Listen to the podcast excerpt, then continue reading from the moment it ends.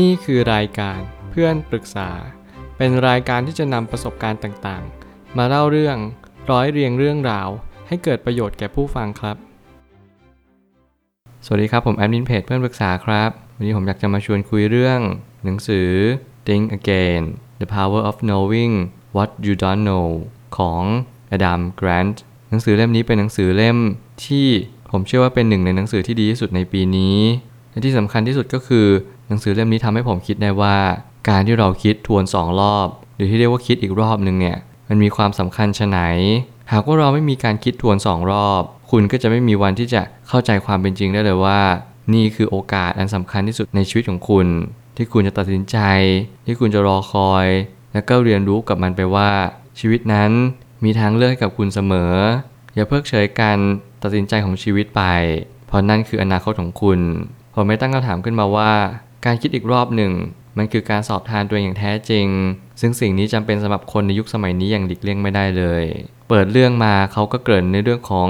นักดับเพลิงคนหนึ่งที่ทำการกู้ภัยต่างๆ นานา เพราะมันเป็นไฟป่า แน่นอนว่าการกู้ภัยจึงยากมากๆ เหตุการณ์ก็ได้เลวร้ายลง จนทำให้นักดับเพลิงคนนี้ได้ครุ่นคิดและก็ตัดสินใจอย่างเฉียบขาดและเด็ดขาด ก็คือการถอดเครื่องป้องกันภัยต่างๆ ไม่ว่าจะเป็น ชุดนิรภัยหรือว่าหมวกนิรภัยต่างๆ เขาก็จึงได้วิ่งออกไป เพื่อเอาตัวรอดเข้าไปในป่าลึก แน่นอนว่าสุดท้ายแล้วเขารอดอยู่คนเดียว เรื่องนี้เป็นเรื่องที่โด่งดังมากในข่าวภัยธรรมชาติ หรือไฟไหม้ป่านั่นเอง ผมจึงมีความคิดบางอย่างเกิดขึ้นณเวลาที่อ่านเรื่องเรื่องนี้ ผมกลับมองว่าการคิดทวนสองรอบเนี่ยมันไม่ได้เป็นการช่วยให้เราประสบความสำเร็จอย่างเดียว แต่มันกลับช่วยให้เรารอดพ้นจากปัญหาหรือภัยอันตรายต่างๆ ย่างบุดวิดเลย ซึ่งแน่นอนว่าเราไม่รู้หรอกว่าในอนาคตเนี่ยเราจะเจออะไรบ้าง เพียงแต่เรารู้แค่ตอนนี้ว่าเราควรตัดสินใจยังไง ณวันนี้เลย เหตุผลที่เขาวิ่งเข้าไปในป่า เพื่อจะไปหลบไฟไหม้ป่าเนี่ยก็เพราะว่าเขารู้แล้วว่าเขาไม่น่ารอด ถ้าเกิดสมมติเขายังสวมใส่ชุดนิรภัยแล้วก็หมวกนิรภัยอยู่ มันมีน้ำหนักที่เยอะพอสมควรพอน้ำหนักที่เยอะในการวิ่งอย่างรวดเร็วเนี่ยมันจึงเป็นไปไม่ได้ คนเขียนจึงตั้งคำถามว่า เอ๊ะ เราสอนกันมาตลอดว่า คนที่จะเป็นนักกู้ภัยเนี่ยจำเป็นจะต้องมีหมวกนิรภัย มีชุดนิรภัย และมีเครื่องมือต่างๆ มากมาย เพื่อกู้ชีวิตคนอื่นแล้วก็ตัวเองไปพร้อมๆกัน แต่ทำไมก็ถึงคิดนอกกรอบ เขาพยายามคิดว่าเออจะรอดยังไงกับสถานการณ์ดังกล่าว แน่นอนว่าการคิดทวนสองรอบ มันหมายถึงว่าเราจะต้องคิดอะไรที่มันแตกต่าง และคิดเป็นเหตุเป็นผลจริงๆณเวลาที่เราเจอสถานการณ์ขับขันเนี่ยแน่นอนเป็นสิ่งที่ไม่ได้คุ้นเคยกันมาก แต่ว่าแต่ละคนเนี่ยก็จะไม่สามารถรับมือกับเหตุการณ์นี้ได้เท่าเทียมกันอย่างแน่นอน นี่จึงเป็นเหตุผลว่าทำไมถึงคิดทวนสองรอบ แล้วมันมีผลดีอย่างไร การอดทนอดกลั้นต่อสภาวะต่างๆ รอบตัวของเราทำให้เราสามารถคิดทวนสองรอบได้ หากเราขาดการอดทนแล้วไซเราจะทำตามอารมณ์ไปโดยปริยาย นี่คือเหตุผลที่สำคัญที่สุดที่เราควรจะมีคาว่าอดทนอดกลั้น มันคือการที่เราอยู่ณตรงนี้ไม่ไปไหน เราพยายามอดทนให้มากที่สุดเท่าที่เราทำได้ เราพยายามเพิ่มขีดจำกัดในการอดทนตลอดเวลา เรารู้ชัดว่านี่คือความมุ่งมั่นที่สุดในชีวิตของเราเอง เรารู้ว่าทางนี้เป็นทางดีที่เราจะเดินไป เราปิดประตูให้กับความล้มเหลว ในความหมายก็คือในการถอยหลังกลับ เรารู้ชัดว่าความล้มเหลวเล็กๆน้อยๆเนี่ยมันเป็นส่วนหนึ่งของความสำเร็จ เราจึงอดทนอย่างยิ่ง แล้วก็มุ่งมั่นอย่างยิ่งยวด นี่คือเหตุผลที่สำคัญที่สุด ที่ทำให้เรามีกระบวนการความคิดที่ดียิ่งขึ้น ในการให้เรามีความคิดที่ถูกต้องเนี่ยเราจำเป็นจะต้องคิดผ่านกระบวนการเหตุและผล คิดผ่านในสิ่งที่เราต้องรู้ว่าอะไรจริงไม่จริง นี่คือเหตุผลที่สำคัญไม่แพ้ไปกับการใช้เหตุผลอื่นเลย ทฤษฎีบางอย่างมาบอกเราอย่างเถนตรง หากว่าการที่เรารับฟังเรื่องราวเพียงสักแต่ว่าฟัง แล้วหลังจากนั้นเรานำไปหาข้อมูลส่วนต่อขยาย จะทำให้เรามีปัญญามากยิ่งขึ้น ทฤษฎีต่างๆ ไม่ว่าจะเป็นทฤษฎีต้มกบ หรือว่าทฤษฎีที่ทำให้เรามีความเชื่อต่างๆ แน่นอนทุกสิ่งทุกอย่างที่เราเข้าใจเป็นทฤษฎี นั่นคือทฤษฎี หน้าที่ของเราคือนำทฤษฎีนั้นไปปฏิบัติ แต่ละคนนั้นจะต้องมีผลลัพธ์ที่คล้ายคลึงกัน ทฤษฎีนั้นจึงจะอนุมัติหรือ approve นั่นเอง การที่เราเรียนรู้ในเรื่องของการใช้ทฤษฎีต้มกบเนี่ยทุกคนจะรู้ว่าเมื่อไหร่ก็ตามที่เรานำกบไว้ต้มในน้ำเดือด แน่นอนเราอย่าเพิ่งให้มันเดือดก่อน เรากบใส่ในหม้อที่มีอุณหภูมิน้ำที่ปกติ หลังจากนั้นเราค่อยๆ เพิ่มไฟแน่นอนกบก็จะคุ้นชินกับอุณหภูมิแล้วก็ตายลงไป แต่คนเขียนได้กล่าวไว้ว่าเขาได้ทดสอบจริง ๆ แล้ว สุดท้ายกบก็กระโดดมาอยู่ดี ในณอุณหภูมิที่มันทนไม่ไหว สิ่งนี้ผมไม่ได้จะบอกว่ามันเป็นทฤษฎีที่ถูกต้องหรือไม่ถูกต้อง เพราะผมเองไม่ได้มีเวลาทดสอบ สิ่งเหล่านี้ แต่ผมก็ไม่ได้เชื่อใคร 100%รวมถึงทุกๆ ทฤษฎีที่ผมได้ศึกษามาก็เช่นกัน ผมไม่ได้ปักใจเชื่อ การสักแต่ว่าฟัง สักแต่ว่าเห็น สักแต่ว่ารู้สึก สิ่งเหล่านี้มันทำให้เรามีพื้นที่ในการสอบทานความคิดได้มากมายมหาศาล เราจะเชื่อโดยการขาดการไตร่ตรองเป็นไปไม่ได้ หากเราซื้อหนังสือสัก 2-300 บาท แล้วเราบอกว่าหนังสือเล่มนี้เปลี่ยนชีวิตเรา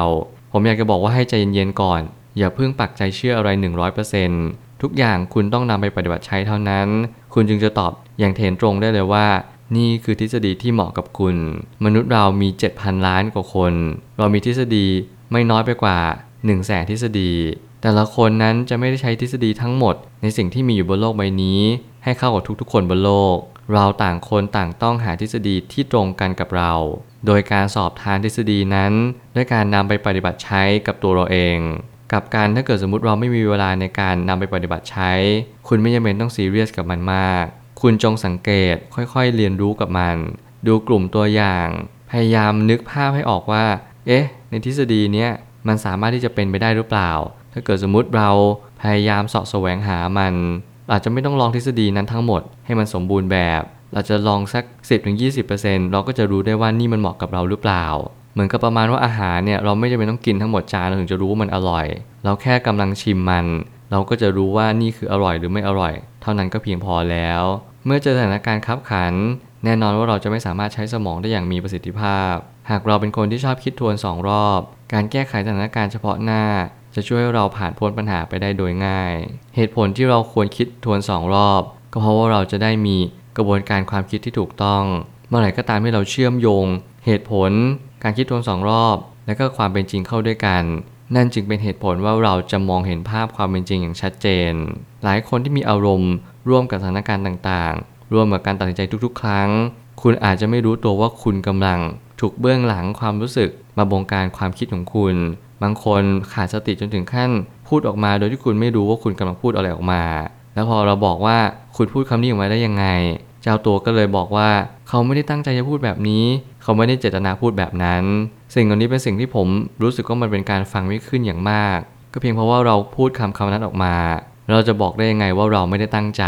คุณพูดคำคำหนึ่งมากกว่า10ครั้งนั่นคือความตั้งใจโดยที่คุณไม่รู้ตัว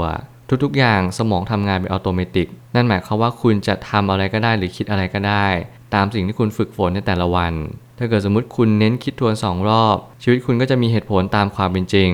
นั่นจึงจะแปลว่าคุณเป็นคนเชื่อมโยงกับเหตุการณ์ในความเป็นจริง ได้อย่างแนบสนิท คุณสามารถซิงก์ตัวเองกับความคิดเนี่ยเข้ากับความเป็นจริงได้มาก นั่นจึงจะเป็นทางออกของปัญหาว่าคุณเป็นคนแก้ปัญหาได้เก่งในที่สำคัญกว่านั้นคุณจะเป็นคนที่สามารถมองเห็นปัญหาได้อย่างทะลุปูโป่งจงเป็นคนที่ระมัดระวังความคิด และระมัดระวังคำพูดเอาไว้ให้ดีๆ เพราะนี่คือสิ่งที่สำคัญที่สุดในชีวิตที่เราอยู่กับมันตลอดเวลา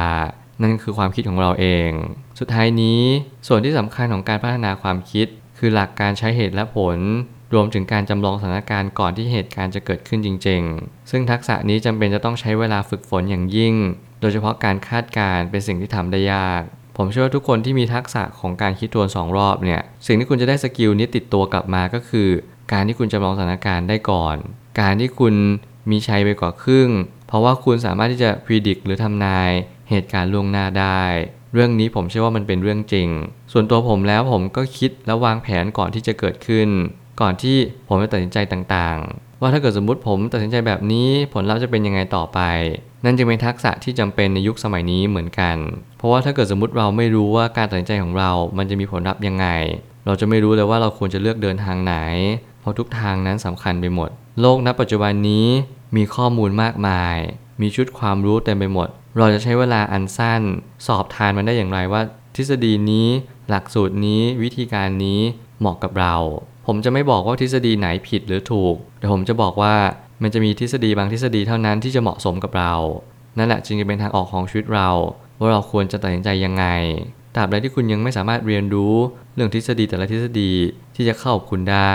ตราบนั้นคุณจะไม่รู้ว่าคุณควรจะใช้ชีวิตอย่างไร ให้เหมาะสมกับบริบทต่างๆ เพราะนั่นจะเป็นสาเหตุที่สำคัญที่สุด ที่ทำให้คุณตัดสินใจเลือกเดินในทางที่ถูกหรือผิด และผมหวังว่าการที่คุณได้อ่านหนังสือเล่มนี้ หรือการคิดตัวสองรอบ โดยปกติเป็นนิสัยเนี่ยจะทำให้ชีวิตของคุณดีขึ้น ผมเชื่อว่าทุกปัญหาย่อมมีทางออกเสมอ ขอบคุณครับ รวมถึงคุณสามารถแชร์ประสบการณ์ ผ่านทาง Facebook Twitter